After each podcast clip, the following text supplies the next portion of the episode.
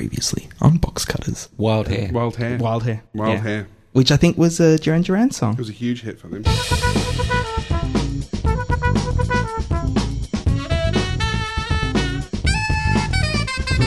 Box cutters. Box cutters. Box cutters. Box cutters Hello and welcome to Box Cutters episode 284. It's not the way we expected. My name is Josh Kinal. To my left, John Richards. Hello, listener. Sorry, I screwed that up. Wait, wait, wait, wait, wait, wait, wait, wait. It's not as expected. Uh, Josh Kinal. To my left, the amazing and adorable John Richards. Hello, listener. And to my right, the quite ordinary Brett Cropley. Good evening, viewers. Because, have Brett, you, you- uh, uh, you- you haven't- changed your name by deed poll? Well, you, you haven't been to Seattle and been called uh, amazing and adorable, or adorable and amazing. No, amazing and adorable. Not publicly. by uh, Seattle Gay Scene. Yeah. Oh, no, not No, by not by guess. So, Yeah. so no, no gay publication has in the last week mentioned your adorableness. Oh, certainly not in the last week, no.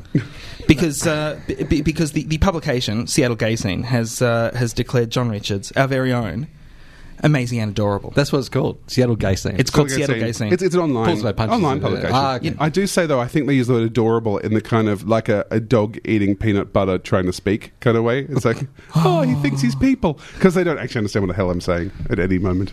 Right. Adorable. Ado- adorable. Oh, aren't you, aren't you adorable? Aren't you adorable? Here, have a snack. Yeah. Oh, Look see, at how he tries to talk. it sounded it sounded so much better. it sounded so much better until you put that spin on it. yeah. Uh, coming up later on in this episode of Box Cutters, John, you are going to tell us about your trip to Seattle, your award-winning trip to Seattle. Award winning, and I brought slides. Oh, you trip, Excellent. You trip won an award as well. Yeah, I, I, I- walking down the street, you win an award. Yeah, adorableness award. I am actually much more attractive in the northern hemisphere. I think it's a whole Superman, red sun, yellow sun kind of thing. We're going to have uh, some uh, some pork with uh, trotters with Toby Halligan. Uh, we'll we'll hear from Toby later on in the episode. We're going to uh, review the UK show. Yes, you heard me right. UK British show. TV. Uh, fresh meat. We've got some letters to box cutters. We've got one thing. As always, though, we're going to kick things off with the box cutters news.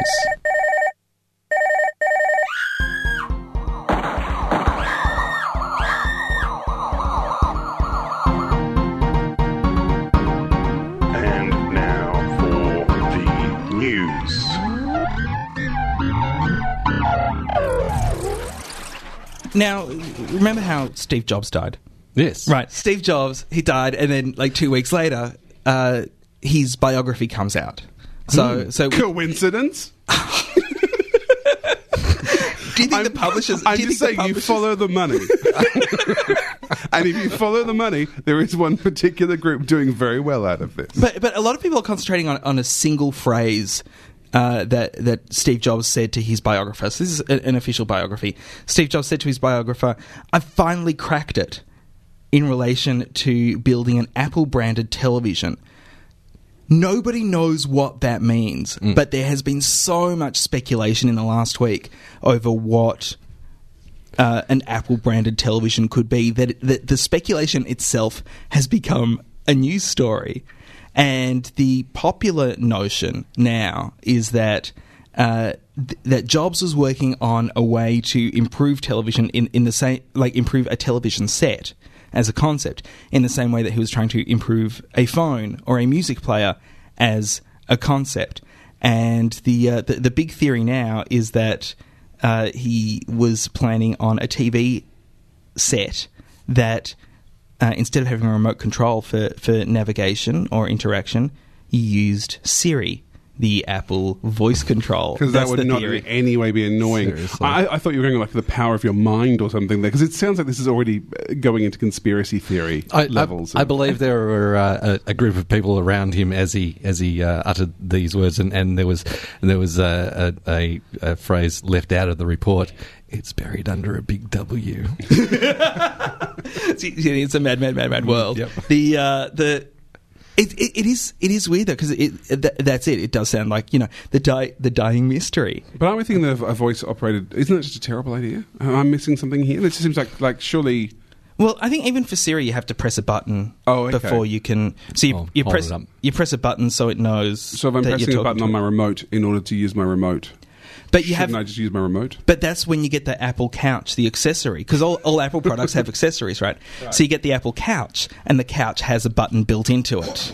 Which you can flex with your buttocks. Yeah. Right. So it's like Siri, tell me uh, what's on channel seven. Yeah, I don't think I don't think that's going to work. IINet are uh, in trouble. They've had a, an ad taken off television because Has it been taken off? Uh, apparently it's been taken off Ah. uh, 'Cause because it- of two it's frames. an Easter egg. Well, is it an Easter egg or is it subliminal advertising? Well, it's not saying buy I, uh, by Bob, buy Bob. The uh, the, the there was uh there was two frames uh, with a sign that pops up in the ad that says congratulations you've managed to pause the ad on this sign and we're going to give you something for free. That was it. And go to this website and the first 100 people who go to that website will get something for free. Yep. And, and why has this been taken off? Where was the problem? Because people think that it's subliminal advertising. And subliminal advertising is actually illegal? Subliminal advertising is illegal. In the 2007 ARIA Awards, uh, Channel 10 had subliminal Uh, the ads for KFC. oh, and KFC. Which was the logos. It But- wasn't. It wasn't a block of text. But I do seem to remember, and, and this is where Toby Halligan's, you know, mad skills will come in, that hasn't, it, there's never been any proof that subliminal advertising actually has an No, but if you remember the pilot episode of Max Headroom 15 Minutes into the Future, it can, Blipverts, yeah, people can explode. people can explode. apart from dangerous. that, though, apart from making people explode, there's no proof that. Yeah, a- apart from that, Okay. apart from these scanners like effects of subliminal advertising, aka Blipverts, Mm-hmm. there is no proof. And that is fictional, to be fair. No, it's 15 minutes into the future. You don't know that it's fictional until you get there. That's the whole point. So the ad's been taken off? I, I, I think the the ad has, has been taken off and uh, and and it's under investigation. Wow. Uh, that's uh, that's not the first bad thing IINet's done, but uh, I, like, is it even bad, or is it just people misunderstanding the like the use of? How, how is it different to uh, in that episode of? Uh, My name is Earl, where Randy writes HD rocks on a piece of paper and holds it up in the background for a couple of seconds, but it can only be seen by people who have HD televisions and are watching that episode on HD. Uh-huh. How's it different to that? It's only visible by people who pause it, yeah. or who care, or who watch ads. I think I'm also confused because this is within an ad. And I thought the whole problem with subliminal advertising was that it was happening in place of something that wasn't an ad, like taking place during the content. Whereas this sounds But it's about it. it uh, the the the theory is that subliminal advertising talks directly to your subconscious that you don't have barriers up to, to the message from. so even using it within your ad, the idea is it will it will it will go yeah, deeper. It's got an than the unfair is- advantage. Okay. It's the theory. the, the most recent episode of South Park uh, actually uh, s- suggested that there is subtext, aka or, or, or, subliminal messaging. Uh, but they called it subtext within uh, Broadway musicals that encourages wives to give their husbands blowjobs, and that's why husbands like to go to Broadway musicals with their wives because they always get a blowjob afterwards. and uh, and and so it's they, they don't have guys and dolls in it, but but it's essentially like guys and dolls and blowjobs. We just a bunch of guys and dolls and blowjobs. Like it's it's just that. It's just people shouting blowjobs in the background. It's pretty funny. It's a pretty, pretty funny episode. Uh, the 2010 2011 drama report has been released by Sc- Screen Australia. And, uh, and it says that drama production for TV in Australia has gone up by 12% in the last year. That's great. Twelve percent. So It's- is that from a low kind of base level? Well, I, d- I don't know. I don't know what what the 2009 2010 one said, but a, a 12% increase kind of fits in with the problems that, like J- John, you've had with Outland. Uh, being kind of pushed back in the ABC schedule Because because, there's so too much content. There's Yes. so, so much content that's gone on. Uh, however, Screen Australia don't seem to think that there is a problem with Outland. If I can show you the cover of the report, Because the cover is, in fact, Ben Gerrard, lovely Ben Gerrard, who plays Toby in Outland. So there you go, the drama reporter, uh, with a show that didn't go on air in that time period. Is is, is featured Also, very heavily. Can I mention bigger than the slap? much bigger than the slap. Outland, bigger than the slap, according to Screen Australia. Yeah. Further to a story we had a, a few weeks ago with respect to China TV uh, axing the popular Supergirl talent show. Uh, from January 1st, the Chinese provincial channels are only going to be allowed to show two entertainment shows between 7:30 p.m. and 10 p.m. with no more than 10 talent contests aired nationwide in any one year. And there's also going to be a limit to how many Taiwanese performers can appear on television. These these are some rules that China is is going to start to to put onto uh, to, to their television. And remember how I thought like it might be a, a good idea a couple of weeks ago. I don't, I don't think it's a good idea anymore. But with more details, here here's Toby Halligan. Thank you, Mr. Kinal. Um, just to provide a tiny bit of context, because it's obviously a pretty huge market, um, all television in China is regulated by the State Administration of Radio, Film and Television, and they directly control a variety of state owned enterprises, like, uh, for example, the biggest TV station in China, and indeed I think the world, the Chinese Central TV.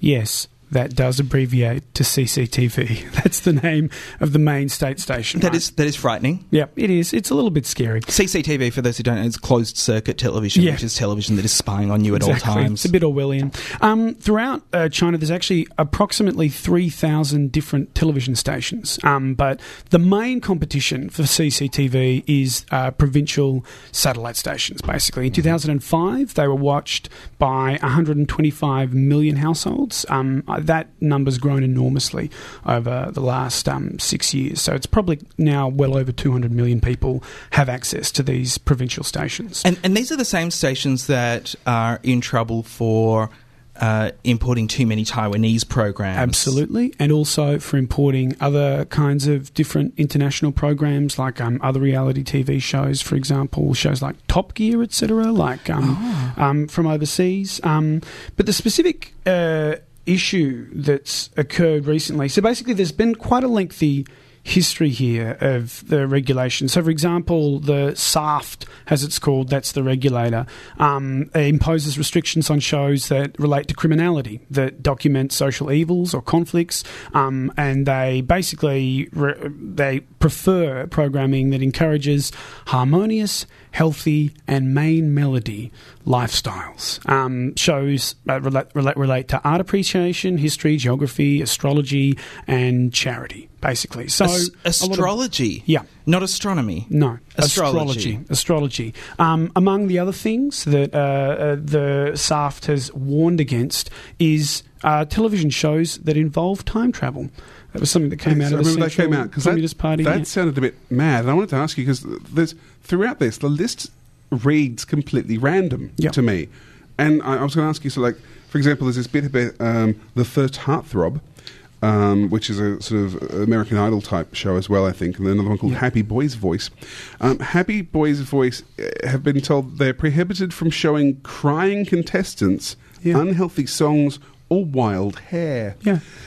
No, there is Well, Channel 10 would have no. eh, no, no But but why? I mean, because I read this and it's random. Does it actually add up together to mean something? It's about social conformity, and so I think you know much more generally, as everyone's aware, China's growing economically very very quickly. Um, but underlying that, there's a huge amount of social unrest and social inequality, and basically, I think the Communist Party gets extremely paranoid when Western phenomena are basically applied to the Chinese market because they can't always predict the way shows will go. So, for example, earlier this year, uh, one of the biggest problems related to dating shows where uh, a contestant um, uh, on a dating show said that she would much prefer to be told she was was one of these shows where you know like, like Perfect Match. You go you go on holidays together and then come girl back. engages with guy or whatever, talks through door, blah blah blah. Um, she said she would much prefer to be told a joke in the back of a BMW than on the back of a bicycle, and that comment went viral. And and she said she'd rather cry in a BMW yeah, that was than exactly laugh it. on yeah, a bicycle. that that that no, so that is exactly the quote, and that caused huge controversy because of the materialism. throughout China. Exactly because of the materialism, because you you know millions and millions of Chinese, you know. Uh, aren't able to get work and aren't able to earn enough effectively. So I think there's this kind of culture clash with these kinds of programs. Pardon me, sorry, I just bumped the mic. The other big problem, though, with these reality TV shows in particular is that a lot of them involve democracy. So a lot of the singing shows, the crackdowns don't necessarily involve, you know, because people uh, have the wrong kind of hair or they're singing songs about things that are socially inappropriate.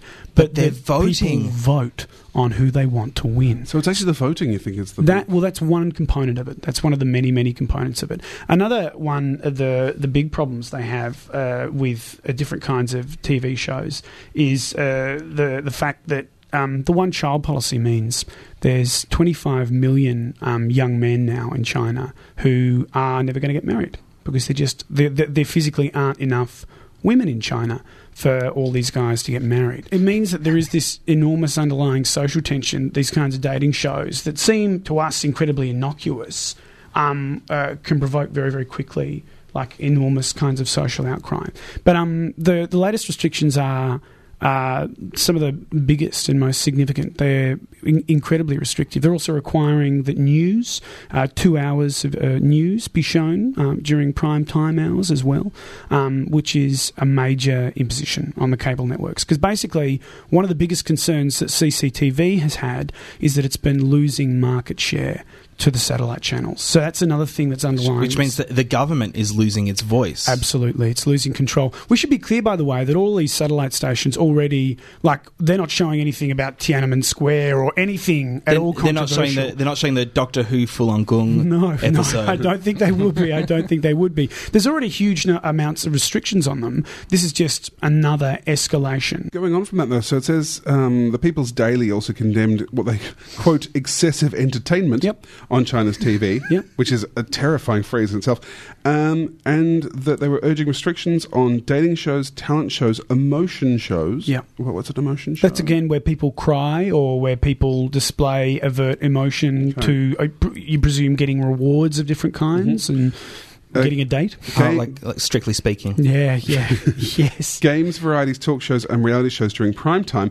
They also wanted to restrict shows that, quote, record the dark and gloomy side of society. And you, uh, look, what's left? It feels like they're, they're wiping out the, the What's, really what's shallow left? stuff. What's left is shows about art, geology, Flag geography, dancing, astrology. and for astrology. greater good of It is literally, you know, exactly, uh, basically, you know, kind of propaganda, effectively, the kinds of stuff. Because let's be clear, the kind of art that's included, like Ai Weiwei's art ain't going to be on those art history category. So this is just a, a pretty major. Because one of the interesting things about satellite television is that while with the internet, like ultimately, it's been possible for the government to impose centralized control because the very nature of the internet and the way you get it means that you know it's much easier to impose firewalls and block things out to catch people if they're looking at bad things.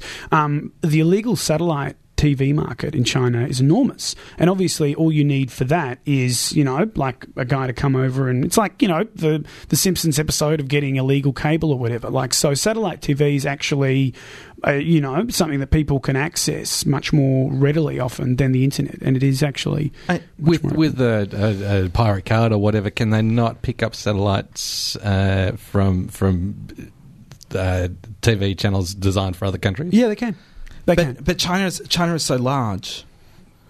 Oh, but everybody in the middle won't be able to Yeah. So- necessarily, but yeah, I mean, like if you're over on the on the if East you're on the Coast- Taiwanese side, or the, but, uh, we, we do have a lot of listeners in China, Mm. uh, and or we did up until this episode. this one's the great gonna be banned.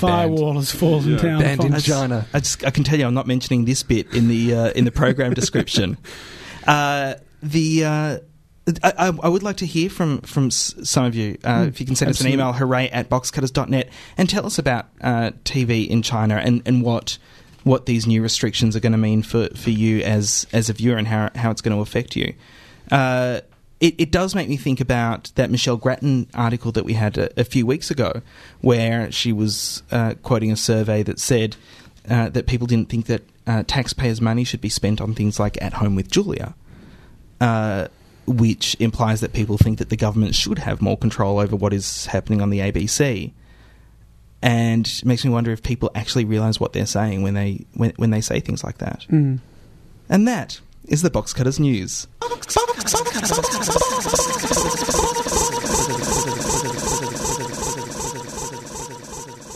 What is this? Port and, uh, and vodka. Bailey's. At Stowe, we called it the Stominator. I should probably get back to my friends. Okay, cool. You know, if you uh, pluck any fruit from the pussy tree, camera phone that shit up, Bluetooth my ass, wank swap. Sounds fun. Um, well, we should probably meet up tomorrow for lunch or something, you know?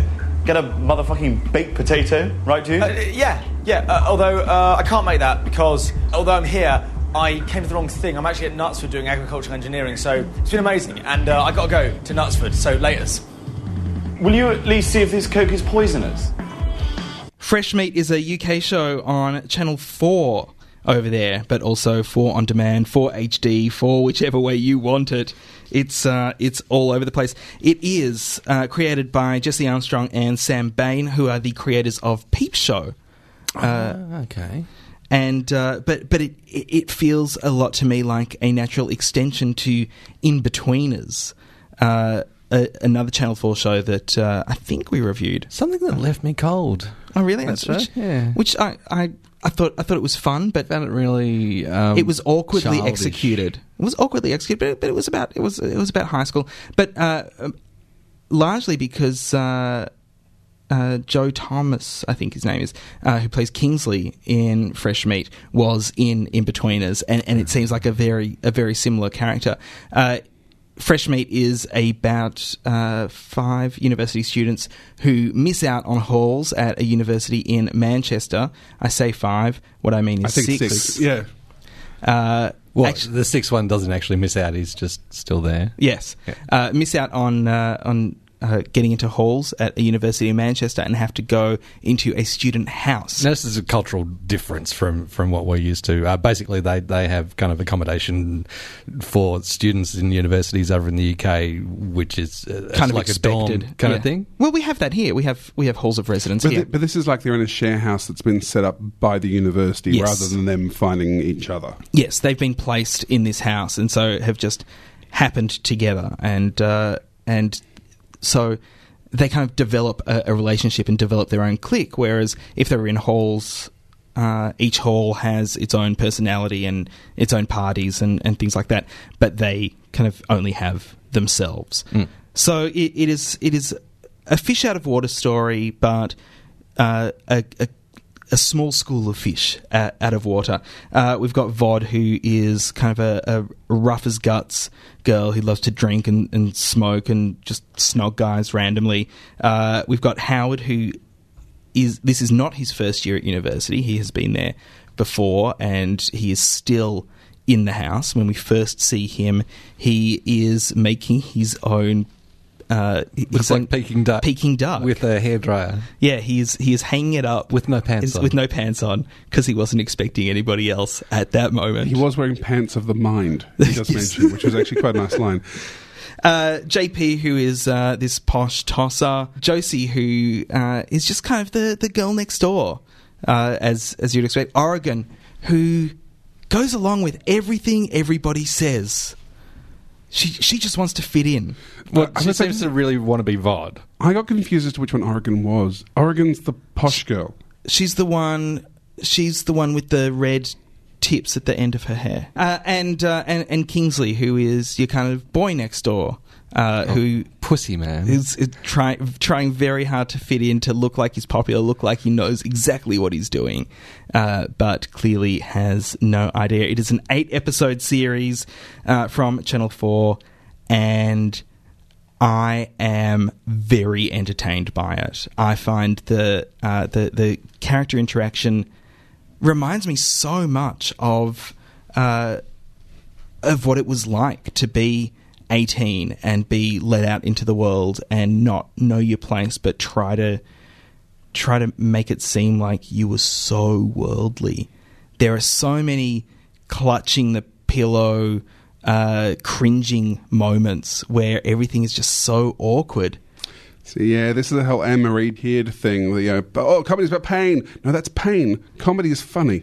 Two I- different things. I never said I never said it was funny. But, but yeah, I'm cringing, clutching. The cringing, I- the cringing, the cringing, mm. clutching thing. It it it reminds me of myself. It's not funny. Mm-hmm. Uh, there are funny bits in in the show, but those aren't the cringy bits. The cringy bits are where the drama happens in in Fresh Meat. This is where the actual conflict happens. Someone says the wrong thing, or they're trying too hard to play it cool, and just miss the mark so badly that, that you know every single moment it feels like you say the wrong thing, you are going to ruin your life, and uh, and and it's about do you care about that or do you not care about that? or are you oblivious to it? Which Yeah. JP seems to be oblivious to, to how much of a dickhead he is all the time, but every single but one still of them wants to. desperate for, for you know friends. Yes. Well, it's funny 'cause I, I, I, I mean, I didn't hate the show, but I certainly didn't like it or enjoy it in any kind of level. And it is weird that In JP, any kind of level. not really. JP is the only character I kind of liked. Like, and I think I realized because JP's he's the posh one, Because you are he's the villain.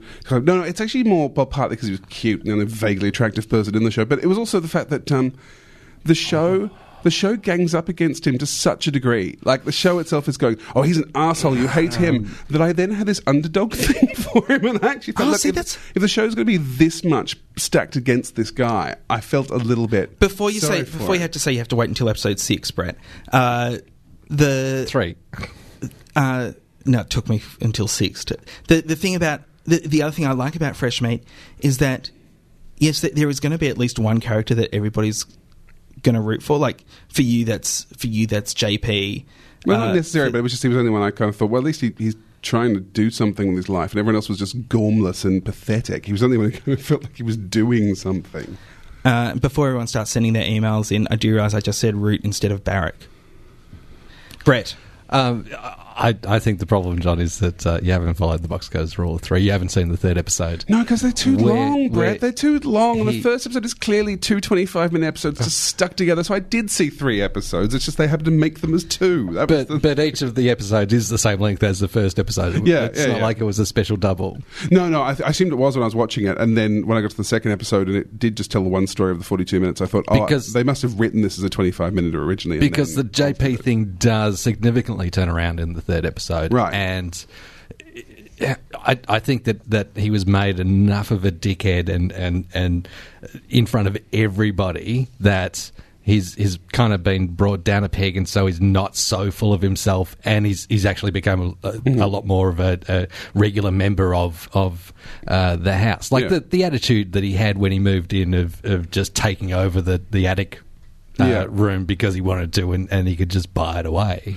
The the thing I was That was like a real arsehole I, move. I didn't hate this show as much as I hated say Misfits. Like it's, it struck me as this is very English in the same way Misfits is very English. It's a whole bunch of quite unpleasant characters that you're meant to go. What? Oh, they're you know they're Are hilariously they're really unpleasant. They are- they are They're unpleasant. There's not a single pleasant character in that Like, like bunch. Vod's a bit of a dickhead. There's but the pathetic- others are- pa- See, pathetic- I really, I really like Vod as a character. I like them all as pathetic or dickhead was the only two sides to it. And in fact, the very first moment, the bit we were talking about the, the drawing of the, the ducks, Mm. it struck me as if someone was writing a parody of the worst way you could ever start a sitcom. Like it felt like a, a it felt like a big train parody of a terrible sitcom because that's exactly how it worked. A woman comes in, guy with no pants is drawing some ducks with a, you know, a wrap. Oh, didn't know you were there, and.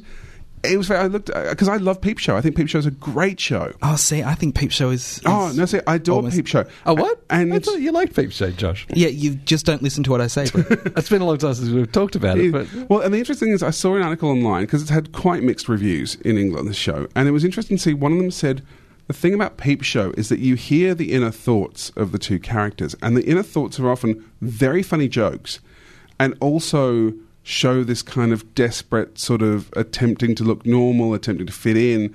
All the stuff that's kind of uh, introspective and, and you can relate to going, oh, I feel like that a lot of the time. This show does the same thing, but by taking out all that internal monologue, you're left with just the horrible things that people do. And if Peep Show was just the things they were doing Yeah, so- without that thought, so what what you're saying is that people watching the show are too dumb to get subtext. Because that's that's what subtext is. Subtext is the things that people aren't saying. No, because I don't think these characters are thinking that stuff. My thing is, I, I think they're just they're just either pathetic or annoying. Did we actually watch the same show? I think we did. Fresh David. Meat. Yeah, fresh meat was just. It was just. I mean, it was just dull mostly, but they're just irritating it's a people. freaking brilliant show. It's Yeah, I really think not Awesome. that good. I, It's, it's really I not laughed out loud a lot in, In- the second and third episodes, watching the entire episodes, counting one one show as one show, in, going through in a third. shock in a shock moment in box cutters history i agree with brett I, th- I think it's i think it's a great show i've seen six episodes six episodes have gone to I mean, air it's not the worst thing we've watched, but it's, And- it's certainly not. An good. episode episode six is so I'm not for filled with. Also, with they're emotion. 42 minutes long. They Yeah. should be 24 at the no, most. John, nothing just, happens. You know what? You were jet lagged. You were sad to be home. No one's called you adorable in days.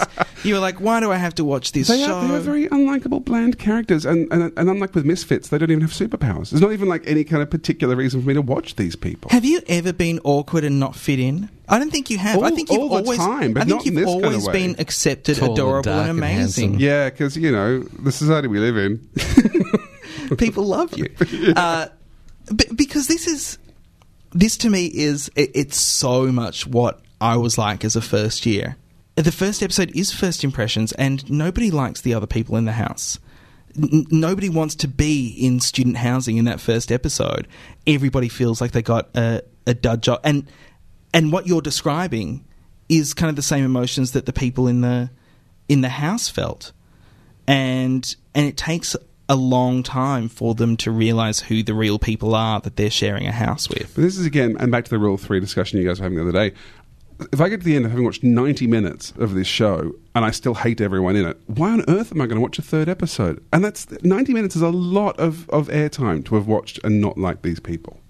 You know, and that's, Or that's maybe it's just not for you, or, or maybe maybe your head's moving more into a network executive kind of mode where uh, Three I minutes. don't like that. I'd Elevator pitch. Change this, change this, change this. yeah. Yeah. Why not show me some more interesting characters who might want to do something with their lives rather than the ones that just plonk there whinging for 42 minutes? Oh, where Aren't has you your soul about, gone? about what Where the has personal your soul journey might gone? happen there? That's Fresh Meat. It's on Channel Four in the UK or Channel BT if you're not there. I've, I don't. I, I haven't seen an air date for it here. Uh, it feels like the sort of thing that ABC would be Two. ABC Two.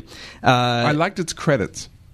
Oh yeah, it's got nice credits. Yeah. And- Opening and- credits. Yeah. And, Sorry, I thought I should try and find something. and not too long. I really like the font they use. Why don't you just say nice. that? Yeah, nice yeah, font. good font. Actually, it is. I'm, I'm, I'm, I'm, I'm so shut up. engaged by the opening credits. The opening credits were amazing. It is. It is an eight episode. It is an eight episode series. It has already been picked up for a second series.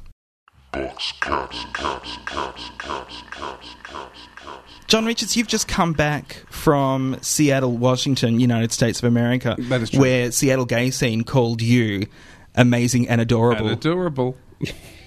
is that the whole segment? Is that is that all we're doing? Pretty or, do- much, or have you got more? Have you got more to say? No. Because you you were there showing all six episodes of uh, of your show Outland. Yes, which is not fictional. I know. For years, you've thought I've just been making this thing up, but no, an audience has seen it now. Many people you That don't was the know show in another 2010. country. yes.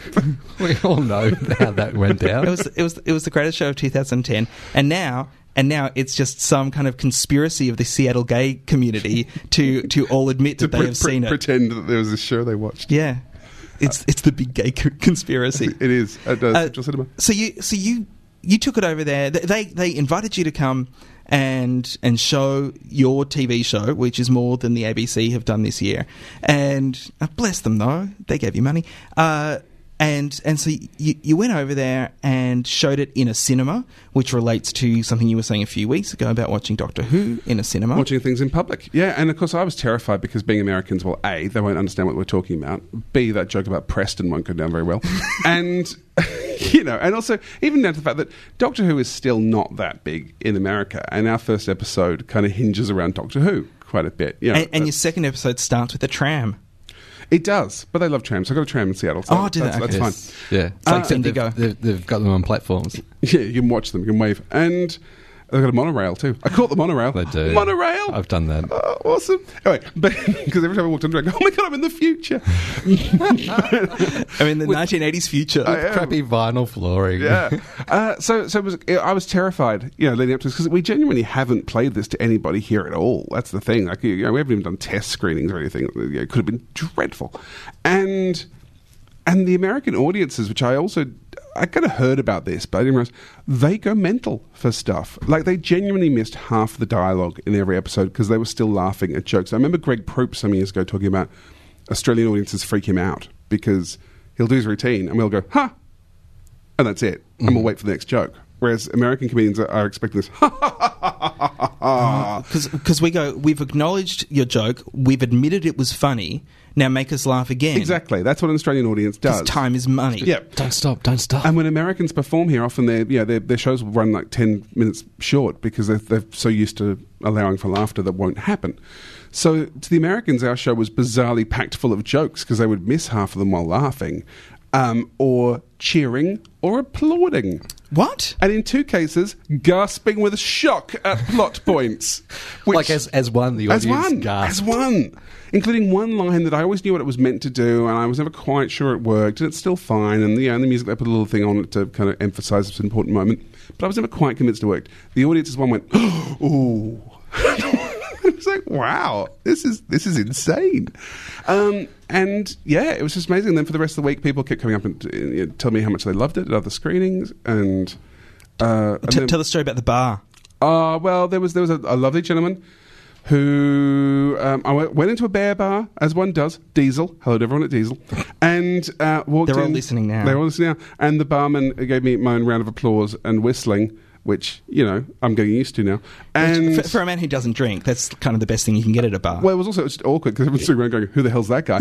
But So it sounds like you'd expect Tom Cruise to be. Well, exactly. Yeah, the but, but, but, the barman had come up to me because he was driven to tears by one of the episodes. Oh. So basically, Christine. no, only- it's better. It's good. Christine Anu's bo- body, Christine Anu's body image issues somehow reflected with this hot little trucker dude so much that he came up to. His name's Mike. He's lovely, and it was just I don't know. It was such a weird kind of. Towards the end of the week, I was convinced that this was some life on Mars coma thing, and and all these people were just figments of my imagination because it was getting a little bit out of control. Uh, finished off, of course, with the award that we won. so we won an audience award for the audience votes for each session they go to, and we had massively high voting, uh, and also weren't eligible for anything because it's for features, shorts, and documentaries. So because we had apparently embarrassingly high scores, they had to create a. had to create an award because otherwise it was silly. best session as TV episodes. Well, it was it's this audience award special recognition because yeah, The- we, the we inaugural. so well, yeah, um, and they forgot to announce it on the night and told me in the car on the way to the airport when I was leaving. So that was that was that bit of this. I've Seattle got something here for you to take on the plane. By with the you. way, yeah. Also, do, do you, you, is there an actual There's no award? physical award, Ah. sadly. No angry bit of perspex for me. But no, but it was. Um, look, it was just this amazing experience. The American audience reacted incredibly well to it, much better than I would ever expected. They did have some problems with the accent, um, which was kind of interesting to watch when they had to really focus on bits to get it. Also, because for them, it's so fast. Like they were going, the dialogue is so fast. Which, and apparently my Q and A was very fast too. But I think I was just freaking out. So that was an but amazing. now, now they know how we feel when we watch The Wire. I know, I know. And the other thing we did, which I, I mean, this will be coming up hopefully in a, in a, in a I haven't listened to the audio yet, so hopefully some of it's useful. But um, on one of the days I was there, Bard Eden, who's the programmer for the Oslo Gay Lesbian Film Festival, and I went to Twin Peaks. We went to North Bend and to Snoqualmie, which is where all the Twin Peaks locations were slash are. Met the mayor of North Bend. Uh, met the guy who actually sort of rented out the the, the mill and, and the police station. Got to wander around the police station. Um, take photographs of each other while giggling. Hee you next. Hee. Um, because it turns out no one in Snoqualmie or North Bend likes Twin Peaks. So the fact that we were kind of there going, "Oh, it's the police station. Oh, it's this. Oh, it's the diner. The food here is terrible. And um, so yeah, hopefully I might have some some little. Oh, I, look- I look forward to that. That's that's in in future weeks. Would you take uh, Outland to other film festivals now? Well, originally, we, I mean, this thing they came to us. It had even stupidly, it hadn't even occurred to us to do festivals, and it was actually through Continuum where we did that panel about We- science we- fiction for adults. yes. And Josh did a session which he just talked to me about Outland as well, and that was actually how they found out about it, and it was through that. And originally we went, I can play two episodes, and they came back going, We're loving this. Can we play the whole thing across two nights? But all right. So, So- would, would so- I also be adorable in Seattle? Is that what you're saying? Not as adorable as me, Right. obviously. yeah, fair enough. So you're not thinking uh, like the trip turning it into a movie to release uh, wide? No, no, I, I think yeah, I mean, it's it's designed to be a TV show, and it was actually great to watch it because Central Cinema is this amazing kind of gold class come dining, come theatre. It's kind Dinner of hard, and show. Dinner and show. It's hard to describe it, but it's set up. Uh, it's basically set up with tables with everyone facing the screen.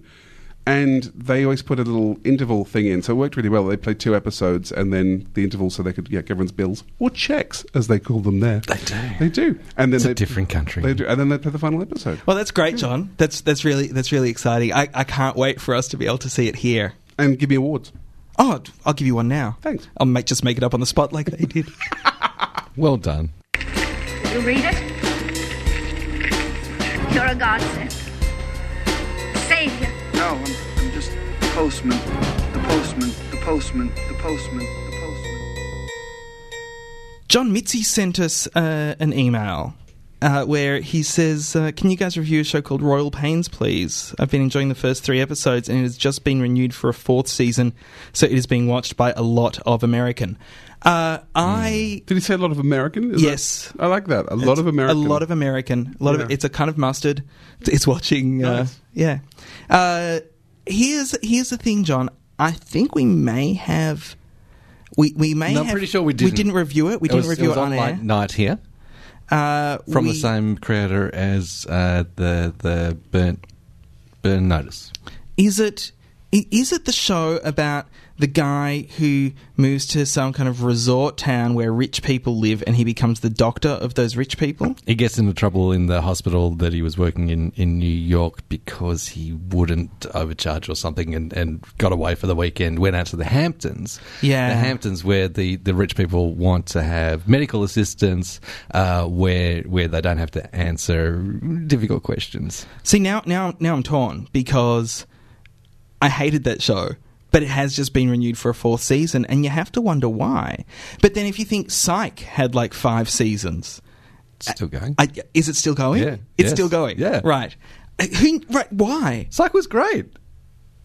But you like everything. No, I don't.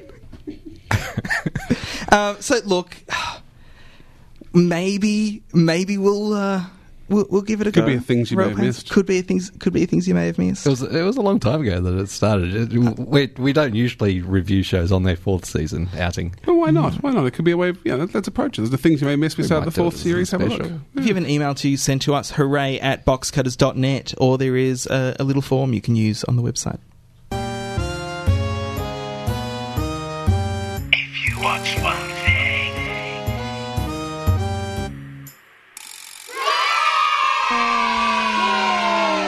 Well, if I was going to watch one thing this week, Mm-hmm.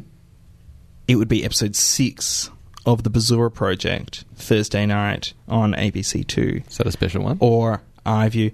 You, you know what? It, it is it is episode six. It's the last episode of the season. If you haven't seen any of the Bazura Project, what the hell have you been doing with your life? Because I, I still think it's one of the best shows on TV. It is excellent. I'm, I'm in episode six, by the way. Nick, You're in episode uh, four. And six. ah, Yeah, it's just, just mostly my back and shoulder, but you know. right. And Ben McKenzie was also in, uh, in in that episode where He you were in the classroom. I was trying to pick it. Are you in the background at the Astor? No, no, no. In episode four, I am behind Ben McKenzie and next to the other guy who speaks. So I, I have a couple of. of I, I don't, non- I don't non-speaking, lines. I'm a non-speaking non-speaking role. And in Like you in the classroom? In in the in episode four, in the. Uh, it's not a classroom. It's a um, a poll, like a, a survey. Yes. Of- yeah. Um, and in episode six, it's at the post awards moment, I think, and it's my back is mostly the camera. But you'll see me gesticulating wildly in the background because I was curious to see how, how much hand movement I could do before the director stopped me. And he never did. Turns out a lot. Yeah, an awful lot. Do you feel like a bit of a dickhead now? No, no, no. I, I- I just wish I'd gone bigger. I was because yeah, we had to mime a conversation. You're allowed to talk, and so I was trying to tell this woman about the time I was attacked by a bear. That that was in, in my head. So it was like a lot of video podcast. Um, a lot of yeah, a lot of that kind of movement to see how much I could go before they'd stop me. You were attacked by a bear. Yeah. Hello to everyone at Diesel. Hello, Diesel. Uh, John, if you're going to watch one thing this week, I've always relied on the comfort of strangers. Um, Too I- much information. Too much information. I, I haven't had time to look at anything. I actually have a whole bunch of books to read. I'm I'm going to be a guest on the Writer and the Critic podcast coming oh, up. with uh, I- Ian Mond. Ian Mond, and I have not um, halfway through one of the three books I have to get uh, through by another week's time. Now, this week, and, and, and I will return on uh, Monday night. I'm not sure when this is coming out, but, but it's kind of a generic uh, weekly recommendation for you. I- is it is it Late Late Show with Craig Ferguson? Because No, no, it's not. Um, I I actually got into this week tweeting along with Q and A. oh, right, because we And- didn't and because we didn't record because we didn't record on Monday night. You uh, I, I was able to, to Did- did your tweets make down the and, screen? and uh, I don't believe so. It's, it's kind of weird because you're looking at the screen on, on your phone during the tweet, so you're not watching the bottom of the screen to see if it comes up. And I didn't record it to watch it back. I thought that would be, you know. but, so, so it was the engaging with other people while not actually having to engage with them. yeah, bit of that. Interesting. Yeah, and uh, interesting people. Uh, John Waters was on there, and Kate Miller Heidke, and um, there wasn't too much Sorry, politicians. I, I was told that at each other. yesterday. Glenn Dunks said John Waters was on it and Kate Miller Heidke. And apparently someone had asked, I hope they asked Kate Miller Heidke about butterflies. And it just seemed like this kind of show that's had prime ministers and people. Let's put John Waters and Kate Miller Heidke on there. I know nothing about her. I've seen her posters. That's all. I, I doubt she'd have much to say about foreign policy. Mhm. It, Spe- it was kind of weird that, that they had to do a song uh, at the end of the that show. is that, Are you making that up? no, seriously, they, she did a song. Hey, um, when I cast my pod, it's with the box cutters in mind. Box cutters, pod, cast, done. Pork is on the table. Just a little bit of pork before we bring Toby Halligan in for Trotters. Uh, I feel bad because I haven't had a chance. To, we, we got contacted after I spoke about Fetch TV on the show. We were contacted by uh, a guy from Fetch TV saying, "Oh, I'll happily explain everything to you, all the future." And after two years of me trying to get someone from Fetch TV uh, on the on the show, he finally says this, and then I'm way too busy to him. to organise it. So I apologise, Fetch TV man, but Oh, I am, think you'll be listening anymore? I am also this weekend packing the thing up in the box and returning it to iiNet. I'm not even continuing on with the trial. Not continuing on with the uh, with the Fetch TV trial. It's just not good enough. It's just not a good enough system. I can't read what it says on my television, which I think is a, a big problem. You've got a four to three running letterbox. Uh, I've got it four to three, but it's a CRT, so it just doesn't have the resolution that that it needs. Uh, but they don't warn you about that when you when you get the box. Also, they've got a deal on at the moment where you can get five movies for free. And I went through all the movies that you would ordinarily have to pay for, and there are things like The Pacifier that you have to pay for. that they charge four dollars for The Pacifier. Why is anyone paying for The Pacifier? I would say though, in their defence on that four three lettering thing, they probably don't also give you advice for how to set up your eight track audio to work with it, or your or your oh. anvil. Oh yeah, Plenty you can, of people have you can CRT talk, TVs. You can talk now, Mister. I finally have television in my house. No, but things I always had a television though, that, which was widescreen, so at least I could watch my But the films technology properly. of connecting it to the antenna. it was just the antenna bit. Well, the antenna's so 20th century. Isn't You know it? what? My TV, bothering. my TV still works. There is no reason for me to put I- it out on the nature strip with all the other with all TVs. the other TVs. I actually saw a widescreen CRT running for the for the road the other day, which is the first time I've seen a That's rare. widescreen one running. Um, it was interesting that now that we do have the actual free to air television, it's it's just we never use it because it's it's terrible because we don't watch any of those sort of shows. We watch downloaded shows, we watch DVD shows. You haven't explored And- what's on Eleven or on Well, no, but the interesting thing was we were watching the other day, and Chris, my partner, went, "Real TV's too slow, isn't it?" Like, he just got tired of ad breaks and not being able to skip through things. You know the problem with real TV. There's uh, not enough uh, crying materialism or uh, or Wild Hair. Wild hair, wild hair, wild Yeah. hair. which I think was a Duran Duran song. It was a huge hit for them. Do you want to play the uh, Trotters theme? this one? I thought we didn't like it. That'll that'll do, Brett. That that'll do. That'll do. That'll do.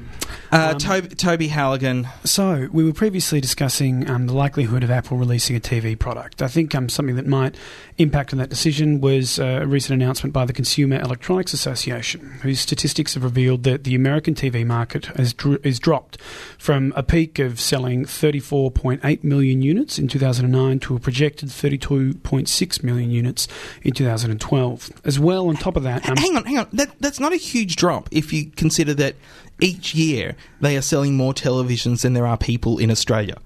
That's the American TV market. Yeah. Sure. Each year, America is selling more televisions than there are people in Australia. Here's, here's, here's, It's- here's the other factor. It's dropped though, I think. seven hundred thousand out of thirty-two million. Sorry, no, it's dropped by 2.2 million.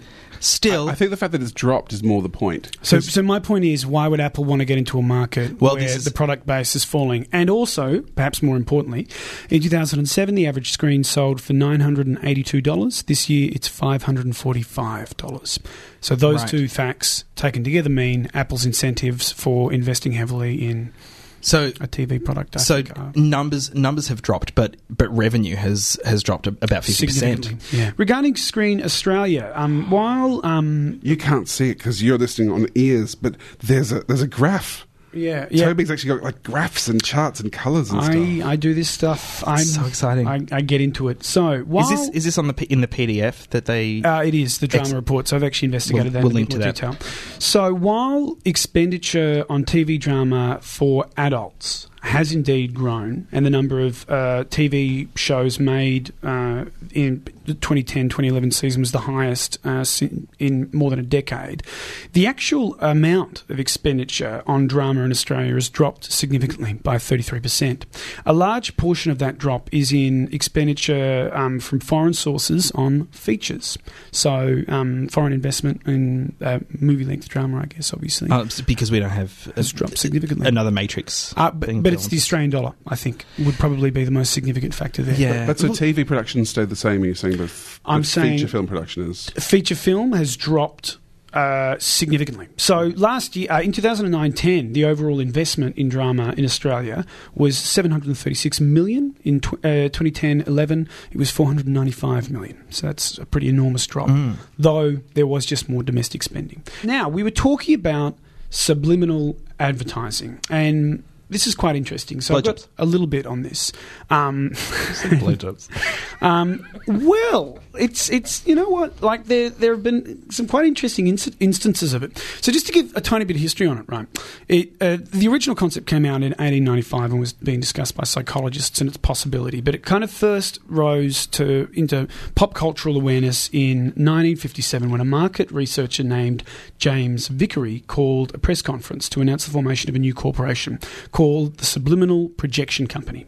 What Vicary's claim was that they'd done a six week test in a New Jersey movie theatre in which a high speed projector was used to flash the slogans drink Coke and eat popcorn over the film for one three thousandths of a second at five second intervals. According to Vicary, popcorn sales went up by 57.5% over six weeks and Coke sales were up by 18.1%. In January of 1958, he agreed to conduct a publicly announced test um, over Canadian broadcasting company stations. The message telephone now was flashed 352 times during a half hour show. But there was no noticeable increase in telephone use during or after the program. Instead, the CBC received thousands of letters reporting unaccountable urges to get up and get a can of beer, go to the bathroom, or change the channel. Not a single viewer correctly guessed the message, and that's because Vicary had completely made up his original study. So that's where what John was ah. referring to before, the notion that it's kind of that subliminal advertising doesn't work. subconscious. But there have been a whole variety of other studies, more done more recently, using brain scanning, um, using studies focused on smokers, uh, studies focused on uh, whether the brain registers the existence of an image, focused on stress, focused on emotional reactions that have established consistently that subliminal advertising does work and that it does have an impact. To provide you with a few interesting examples of subliminal advertising, during the 2000 US presidential campaign, a television ad campaigning for Republican candidate George W. Bush showed words and parts thereof scaling from the foreground to the background on a television screen. When the bu- word bureaucrats flashed on the screen, one frame showed only the last part rats. So does, it, does, does that make sense? So Yep. there have been qu- uh, quite a few example. You, you you referred to the ARIA Awards. That's that was a very prominent one. In February 2007, it was discovered that um, Konami slot machines in Ontario briefly displayed before you began the game a winning hand image before the game would begin, and um, this was found to be government officials worried that this was subliminally influencing people from gambling. Uh, they were all removed, and um, Yeah, and uh, uh, the most recent example actually occurred with Ferrari's Formula One cars. They sported a barcode design that was criticised exactly. It had, and within the barcode, there was a guy getting hit that was criticised for subliminally evoking the logo of sponsor company Marlboro, which wound up being removed from the Ah. cars. So there have been a whole variety of examples that suggest that um, executives think it work, uh, doctors thinks it work. You know, like it does have an impact of some kind. It's What, not what, what were the trials though? Can you tell us? So, because that's obviously companies thinking it works and using it. What What are the ones when they showed there was an impact? Do you have any of that? Yeah, I hand? do. I do. So in 2007, the University College London, they found the first physiological evidence that invisible subliminal images do attract the brain's attention on a subconscious level. So basically, people were showed images that appeared so briefly that you couldn't consciously register it, but they established uh, using, I believe, brain scans, uh, using fMRIs, that once the image reaches the retina, it does have an impact on brain activity in the primary visual cortex, which is part of the occipital lobe. Um, subjects' brains did respond to the object even when they were not conscious of having seen it. And so the kind of ways they would respond is say it might be an angry face or something threatening or something nice or something, you know, and they would register, you know, stress reactions. And I think that's how these studies are done, along with So the I- brain scanning. I, I think I think it, I think it works. From what I've heard about subliminal advertising, is it doesn't work in isolation. So having KFC or KFC is nice just show up in uh, i- in the areas isn't going to make people want to get KFC. But having uh, having KFC associated with an emotion Yeah. in in Oh, a particular so, show. So if, if a really It's happy moment was happening and, and the image. So that's where the manipulation. Yes. That's why I think the IronNet thing was totally overblown because I, you know, it just seemed like a, a gimmick. Basically, it, It- doesn't seem like it is- proper subliminal advertising. as as Brett said, it's an Easter egg. Yeah. On the other hand, if you say had a KFC ad where you know during it you I don't know I had uh, pictures of famous actresses or people like that that very briefly flashed up. That might have, you know, that would be uh, an example of more kind of, I think, effective. So, so you're watching the advertising based on my KFC ad, right? and then this adds an extra level in exactly. your head of. You know, because obviously when you're consciously aware of things, you make judgments about them. You say, well, that kid's an actor. You know, clearly the kid's not happy because KFC. We see so much of this stuff. We just, I think, naturally, when we're consciously aware of it, screen it out. Um, one of the most interesting studies related to smoking, and they took smokers and non-smokers and exposed them to a variety of subliminal material, and they found that smokers consistently registered things associated with smoking um, and responded emotionally to them, whereas non-smokers didn't in the same kinds of ways. So, in other words, when people were subliminally exposed to images associated with cigarettes, they uh, registered it, even though they weren't conscious that they'd ever seen anything to do with smoking. So that's a perfect example of, say, where it could be really powerful. Or, uh, or in Micallef's Newstopia, where every time he mentioned the Pope, he flashed up a picture of Nosferatu. Oh, really? Yeah. Well, another good uh, case in Britain was in 1997 when comedian Chris Morris used a half frame caption at the end of his satirical show Brass Eye a to great show. attack, yeah, amazing show, to attack the chief executive of Channel 4, Michael Grade, for editing the program. The description of his boss came up as Grade is an asshole. Basically, right at the end. Um, and so that's subliminal advertising. In another random little interesting sub factoid, so obviously, I guess people are turning to subliminal advertising because advertising generally isn't working. In Britain, advertisers are beginning to create ads that are designed to be viewable at up to 12 times their normal speeds. So they're designed to be viewed by people who are fast forwarding through the ads. And they do that by having, you know, a, a lingering shot of a brand, a logo, or a famous character. Uh, so. You know the ad still has an effect, even though you're fast forwarding through it. But that's that's an old that's that, that, that is an old uh, thing that Well, the, uh, that, that's also a blipvert. The- that's the- actually a blipvert. Oh, that is yes. Yeah. The, the Australian uh, the, the Australian anti piracy uh, people have tried years ago with "Have you got what you paid for?" Oh, at the start of video cases, Um, but it's uh, it's they also say that it's likely to be more effective because people are watching closely because they want to catch the start of the show coming back. There you go, and that's Trotters. Well, thanks, thanks very much, Toby Halligan. That was very informative. That brings us to the end of Box Cutters 284. Uh, that's also the last Trotters for a while because I'm going away. You don't get to do trotters. Yeah, no, I've been locked out of the show. I'm not allowed to be um, at the Triple R studios unless Josh is here. It's- Oh, come on, it's Toby. like- What- weird sub rule. there, there are all these weeks when you couldn't make it with us. It's Yeah, like when the that's true. pharaoh dies and they brick up the servants. Yeah, I'm Yeah. actually being locked in Studio 3 at Triple R. Yeah, and they're not giving forever. me any food. If, if Until you I get hear this, please help me. Please help me. Uh, and uh, and so yeah, so the, there won't be uh, box cutters for, for a couple of weeks after this, but then uh, then we'll be back with some very special episodes. Uh, That and no mother should miss. N- no, you know, no mother, no mother to be, no one who has No ever had a a mother, mother. uh, living or dead. Yeah, Mm. yeah, absolutely. Yeah. Nobody that ever has had a mother should miss. No, so These just these very special box. so cutters. just Rocky from the Rocky Horror Show. Is the only person I can think of. Okay. Yeah, yeah. Uh, thanks uh, very much to everybody. Thanks very much to everyone who uh, came out to Acme last week to hear us speak about Star Trek. Turns out I know a lot more about Star Trek than uh, than I thought I did. John knows exactly as much as he thought he did. That's- that- that's- It's, un- it's uncanny. yeah, that, Yeah. that was the score at the end, wasn't Yeah, I think, yeah. Is that because you can only know so much about it, and John knew everything? Uh, no, actually, no. Not proven wrong by the audience, were we? yeah, it's in- interesting. Uh, yeah, until I get back, my name is Josh Kinal. I'm adorable. I'm Toby Halligan. I continue to be Brett Cropley, adorable as ever. Thanks for listening to Box Cutters. Catch us again next time. same bad time, same bad channel. And hey, let's be careful out there.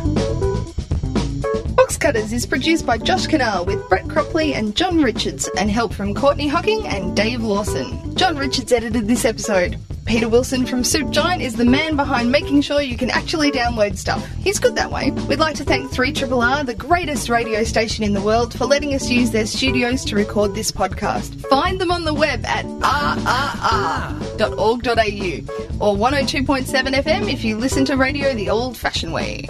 If you enjoyed this podcast, you can show your appreciation by leaving a positive review on iTunes or maybe just telling some friends what they're missing out on. You can also donate actual cash money to us by using the donate button at the top of our website. Donating helps keep the show alive and makes us smile. Our website is boxcutters.net and you can find all sorts of ways to contact us there.